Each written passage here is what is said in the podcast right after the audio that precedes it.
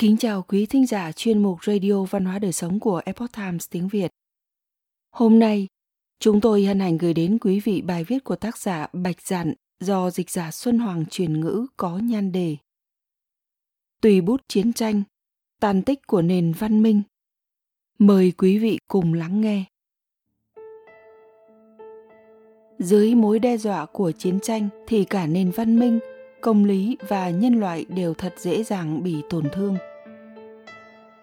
Tại Kiev, thủ đô của Ukraine, mỗi năm người ta đều tổ chức diễu hành ăn mừng chiến thắng và kỷ niệm thắng lợi của cuộc chiến chống phát xít. Nhiều năm trước, tôi đã đứng trên đài lộ trung tâm của Kiev, nhìn đám đông cổ vũ cho thắng lợi của người Ukraine, cảm thấy niềm vui từ tận đáy lòng và cũng hoan hô cổ vũ cho họ họ đã được hưởng tự do và hòa bình mà tổ tiên đã phải trả giá bằng mạng sống. Dưới sự khích lệ của bạn bè, tôi chạy vào đoàn diễu hành và trao những bó hoa trên tay cho các cựu chiến binh đã tham gia cuộc chiến. Mặc cho sự khác biệt về ngôn ngữ và chủng tộc, tôi vẫn dành trọn sự ngưỡng mộ và kính trọng đối với những cựu chiến binh đã ra trận. Họ đã đối mặt với sinh tử, không sợ hãi trước mưa đạn Tinh thần này được chui rèn hàng thập kỷ và vẫn có thể vượt qua khoảng cách của bao thế hệ, làm lay động lòng người. Với lá quốc kỳ trên tay, người ta mặc trang phục dân tộc và cùng nhau hát những bài ca cổ, nhảy múa vui nhộn. Cũng giống như bạn và tôi, những người Ukraine đều yêu cuộc sống, yêu quê hương và yêu hòa bình. Khi ấy, nếu có ai đó nói với tôi rằng sẽ có một cuộc chiến ở Ukraine trong tương lai và Kiev sẽ trở thành chiến trường. Tôi nhất định sẽ cười phản đối, trong lòng không chừng còn mắng là khùng quá. Hơn một thập kỷ sau, vườn hoa Âu Châu xinh đẹp Kiev đã trở thành một bãi chiến trường. Cửa sổ sáng bóng của các cửa hàng bị vỡ tan tành, những con đường rộng lớn bị tràn đầy bởi chướng ngại vật. Bao cát chất thành đống thành phố ngăn nắp dần dần ngập trong khói súng. Những người bạn ở Kiev nói với tôi rằng, ngay khi bước ra khỏi nhà, họ đã có thể ngửi thấy mùi khét. Bất kể ngày hay đêm, vào bất kỳ thời điểm nào khi ý thức của bạn tỉnh táo, bạn đều có thể nghe thấy tiếng hỏa tiễn rền vang. Họ nói, đây chính là cuộc sống hiện tại của chúng tôi. Sau hỏa tiễn sẽ là hỏa hoạn, nó gần như đã trở thành điều bình thường trong cuộc sống của người dân Ukraine. Những sinh mệnh sau khi hỏa tiến phóng qua đã trở thành những thi thể trên đường phố. Tiếng la hét của những người phụ nữ mất con vang vọng trong không trung, cùng tiếng khóc của những người mất người thân trên các con phố. Bầu trời rộng lớn là vậy, nhưng tiếng kêu của con người lúc này lại thật nhỏ bé và thê lương. Một cô gái ở Keo Son cho biết, để tránh bị bắn đạn pháo, rất nhiều người đã ở nhà và không dám ra ngoài. Lúc thì tiếng đạn pháo vang tận mây xanh, lúc thì bên ngoài im lặng chết chóc. Cô ấy nói rằng, thà nghe thấy âm thanh còn hơn là không nghe thấy gì. Cảm giác đó thật đáng sợ. Không có âm thanh nào ngược lại sẽ khiến người ta càng cảm thấy hoảng sợ bất an. Những ngọn lửa bùng bùng bốc cháy và những quả hỏa tiễn xuyên qua bầu trời điên cuồng hủy diệt nền văn minh hiện đại, tàn phá trái tim của chúng ta. Dưới mối đe dọa của chiến tranh thì nền văn minh, công lý và nhân loại đều thật dễ dàng bị tổn thương.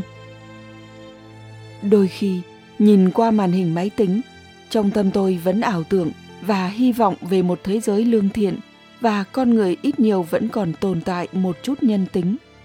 Nhưng khi nghe được những câu chuyện của bạn bè, nó thật sự xé nát những mộng tưởng còn sót lại trong tim chúng ta.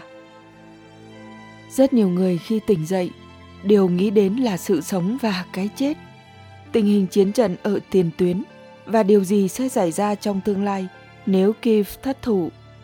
Nếu không có nước và thiếu thức ăn thì sao? Không có tiền và không có điện thì sao?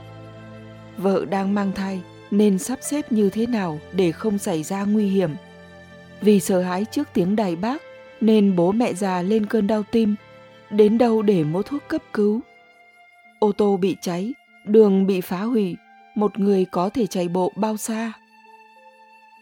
Trong thời đại văn minh, ở Kiev, thủ đô của Ukraine, một thành phố đầy du khách và một đất nước thanh bình. Bây giờ người ta chỉ nghĩ về việc làm sao để tránh bom, pháo kích và súng đạn. Thật sự là mỗi ngày, rất nhiều người đều đang phải đối mặt với một vấn đề, sống và chết. Trong mắt không ít người, quê hương không còn là quê hương, đất nước không còn là đất nước nữa rồi. Trước chiến tranh, thành phố Kiev có rất nhiều danh lam thắng cảnh, công trình kiến trúc, nhà thờ cổ kính và uy nghiêm. Cứ đến giờ, tiếng chuông nhà thờ lại ngân vang, giống như tiếng triệu hồi từ thiên quốc. Tiếng chuông kêu to như lời cảnh báo, như lời nhắc nhở. Những người lương thiện sẽ dừng chân hành lễ. Có lẽ vào thời khắc đó, sự thành kính nơi thế tục đã thông linh với Chúa rồi ở một đất nước thịnh hành văn hóa chính giáo hầu như các hộ gia đình đều tổ chức các lễ hội tôn giáo hàng năm trong nội tâm của mọi người còn có thiện lương và tiếng gọi của Chúa vẫn tồn tại trong sâu thẳm trái tim của họ. Vào ngày 24 tháng 2 năm 2022, chiến tranh Nga-Ukraine bùng nổ và chỉ sau đó một khoảng thời gian là đến các ngày lễ hội truyền thống giữa sự đau khổ của số phận trong cơn hoảng sợ khi chạy trốn chúng ta làm sao có thể hỏi họ bạn có nghĩ đến chúa không? Bạn có cầu nguyện với chúa không? Tôi từng đến kharkiv chernihiv odessa từng đến nhiều thành thị ở phía tây và bây giờ chúng đã tan hoang dưới sự công kích của hỏa tiễn. Bạn bè và người thân của tôi đang ở kharkiv và chernihiv. Nhà của họ bị hỏa tiễn phá hủy. Sau quả hỏa tiễn là một ngọn lửa dữ dội bùng lên. Đối với nhiều người, đây là một cảnh nóng để đưa tin. Tôi cũng từng nảy ra một ý tưởng ngu ngốc, đó là nhanh chóng chụp một vài bức ảnh và quay một vài video trực tiếp. Nhưng sau khi nghĩ lại, tôi mới giật mình nhận ra sự tàn nhẫn và độc ác của suy nghĩ này. Mọi người phải đối mặt với chiến tranh, nhà cửa của họ bị phá hủy nhưng tôi lại sử dụng điều này như một mánh lới để quảng cáo và kiếm lời trên nỗi đau của họ tôi rất nhớ vùng đất đó và tôi thực sự muốn được gặp trực tiếp những người bạn cũ của mình. Ôm họ thật ấm áp và dùng bữa với họ, hoặc tìm một vài người bạn rồi đi xem biểu diễn, nghe hòa nhạc, cùng nhau thưởng thức vở opera hồ thiên nga. Nhưng những điều này đã trở thành hy vọng xa hoa và ước mơ không thể thực hiện. Chiến tranh đã thay đổi nhiều thứ và phá hủy tất cả nó khiến một lượng lớn các khu dân cư và các tòa nhà thương mại trở thành tàn tích của thời bình. Trong thế kỷ 21 của nền văn minh, nó đã dựng lên một cảnh tượng gây sốc ở Ukraine. Tôi thấy nhiều tin tức và bài bình luận về tình hình chiến trận. Chỉ là chiến trường là chiến trường không phải bàn ăn hay bàn đàm phán thực tế chính là thực tế không phải là diễn xuất hay thể hiện đối mặt với tính sát thương khổng lồ của cuộc chiến ngạo mạn và bất kham. Cuối cùng, sẽ chỉ có những công dân vô tội phải bỏ mạng. Vì nước hiến thân, một khẩu hiệu vang dội. Trong thời đại hòa bình, có bao nhiêu gia đình thực sự muốn gửi con trai, cháu trai của mình ra chiến trường để hy sinh? Không quá khi đặt câu hỏi này, đây là chuyện thường tình của người dân và của đất nước.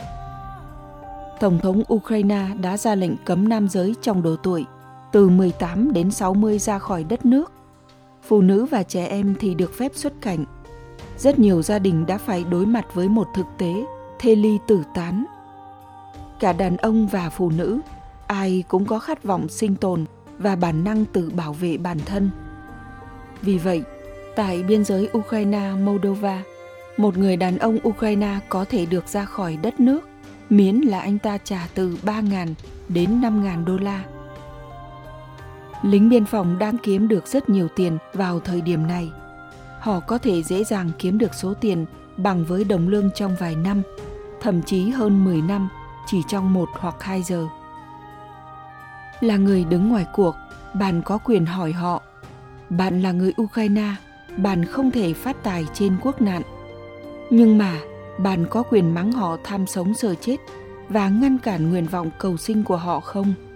Hay là kích động nói với họ, bạn phải dũng cảm và nhanh chóng quay về đi. Tổ quốc đã nuôi bạn lớn như thế này, đến lượt bạn vì đất nước hiến thân rồi. Câu này nghe có vẻ hợp lý, nhưng tại thời điểm này, muốn tôi nói thế với một người ukraine, nó giống như một lời nguyền hơn, một lời tàn nhẫn và tuyệt tình trong sâu thẳm trái tim mỗi người. Có lẽ ai cũng yêu quê hương sâu sắc. Không ai muốn ly biệt quê hương, vượt ngàn dặm xa xôi, xuyên qua mưa bom báo đạn để tha hương làm nạn nhân nơi đất khách quê người. Đối mặt với chiến tranh, mọi người đều đưa ra lựa chọn cá nhân của mình, hoặc tham chiến hoặc trốn chạy. Là một người ngoài cuộc, tôi chỉ có thể cầu nguyện cho họ.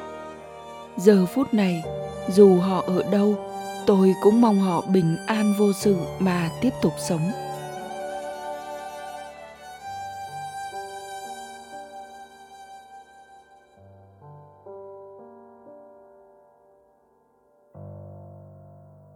Quý thính giả thân mến, chuyên mục Radio Văn hóa Đời Sống của Epoch Times tiếng Việt đến đây là hết.